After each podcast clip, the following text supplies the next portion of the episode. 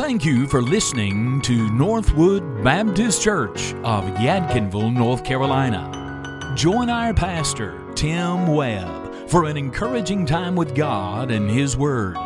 Northwood Baptist Church is a place where the Bible is passionately preached and practiced, and where you are always welcome. So stay tuned for a practical message for your life as we enjoy the abundant life that Jesus Christ offers to all.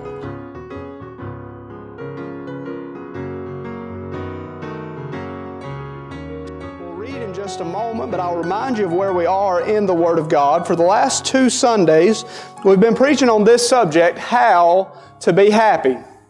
I believe every person in this room would agree that we want to be happy. We live in a country where life, liberty, and the pursuit of happiness are written into our very foundational documents. And yet, when they've done a survey of Americans to ask, Are you happy? Only one in three would even dare to say, You know, I think I'm happy. So that brings us to the question that we've been dealing with the last few weeks, which is simply this If everyone wants to be happy, then why are so few people actually happy? And what conclusion we've come to is simply been everyone wants to be happy, but not everyone knows how to be happy.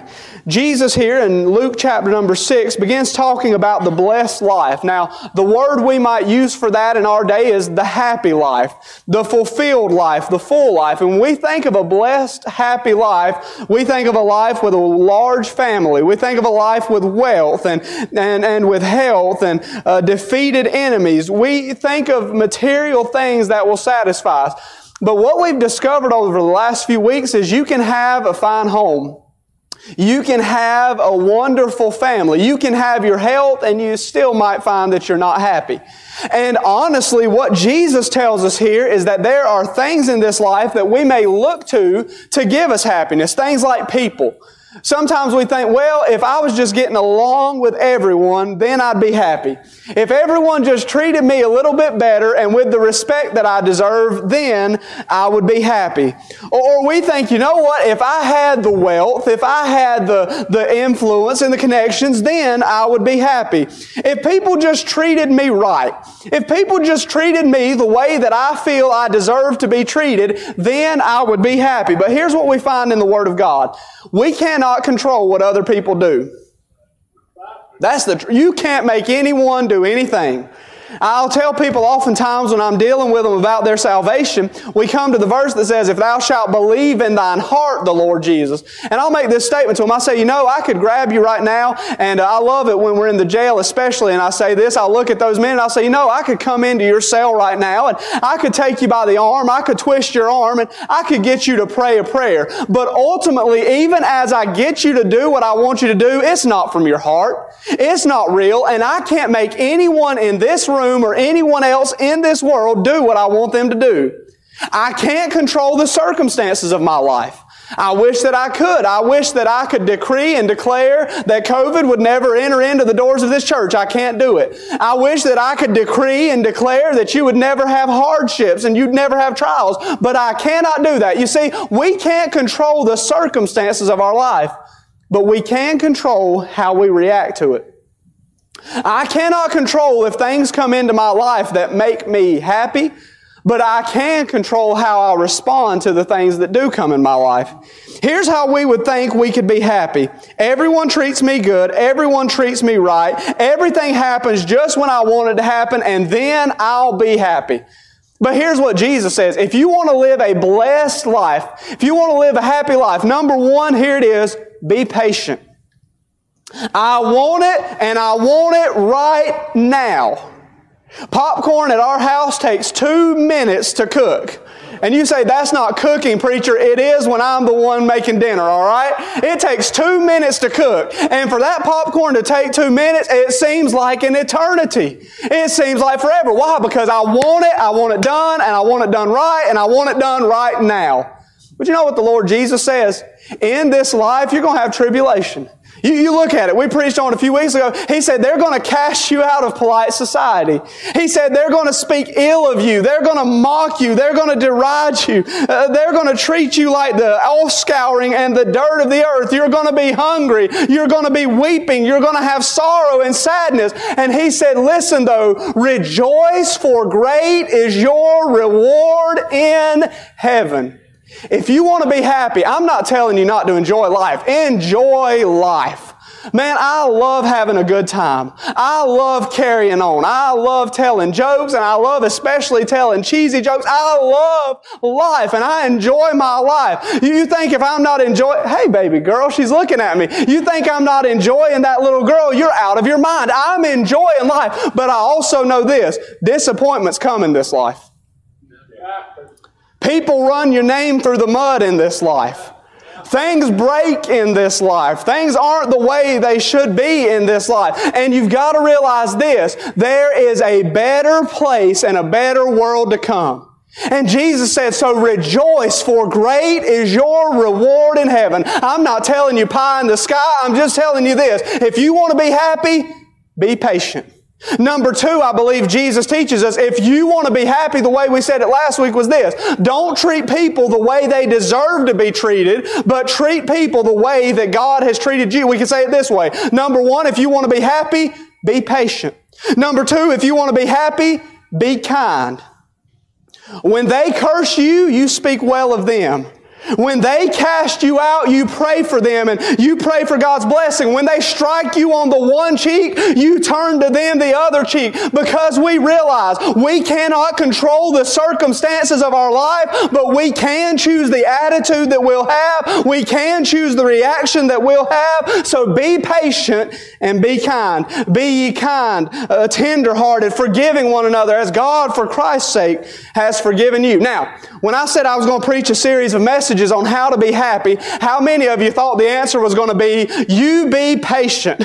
You bear up with the things that are unsatisfactory in your life. You be good to the people who are ugly to you. That's not what we think of when we think of happiness. We think I'll be happy when I get everything that I want and I get it right now. We think I'll be happy when I'm the top dog and I don't have to worry about being kind to anybody. Everybody's got to be good to me, but I don't have to worry about anybody else. Once I'm the top, then I'll be happy. And Jesus says, that is not where you or I will find happiness.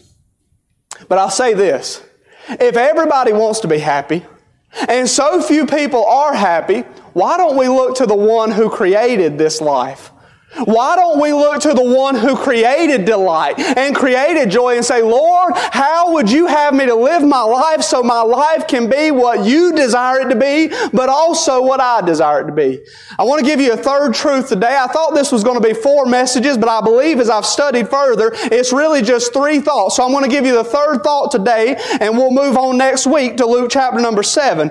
But if you want to be happy in your life, are you ready for it? How many of you want to be happy? Just raise your hand for a minute. How many of you want to have, if you're married, a happy marriage? Would you raise your hand for a minute? How many of you want to have a happy home if you've got children? Would you raise your hand for a minute? I'm going to help you today. If you want to be happy, are you ready? Are you ready? Say amen if you're ready. If you want to be happy, here it is. Be submissive. Isn't that just about a dirty word? I'm going to be happy, you're telling me, by doing what someone else wants me to do. I'm going to be happy by when my husband says, honey, you know I love you. You know I'd lay my life down for you. But in this case, this is what we need to do. And this is not a matter for us to join together and reach a conclusion. The conclusion is reached. And you mean I'm going to be happy when I look at that man and I submit to him? Yeah. You mean in the life of the church and in the life of the body that there's going to be times that the pastor, in accord with the Word of God, is going to look at me as a church member and say, listen, I'm not doing this because I want to hurt you. I'm not doing this because I want to lord over you or be a dictator, but will you just work with me for a minute? I know that one day I'm going to give an account for your soul, so I want you to do this. I'm asking you to do this, and you're telling me that I'll be happier if I submit to the leaders that God has put over over me? Yeah. You say, preacher, I can't believe that. Preacher, I can't find that. I can't, I can't wrap my mind around that. Well, let's see what Jesus has to say about it. Verse number 37, he says, if you want to be blessed, you want to be happy, judge not, and ye shall not be judged. Condemn not, and ye shall not be condemned. Forgive, and ye shall be forgiven. Verse 39 of Luke 6 says, and he spake a parable unto them.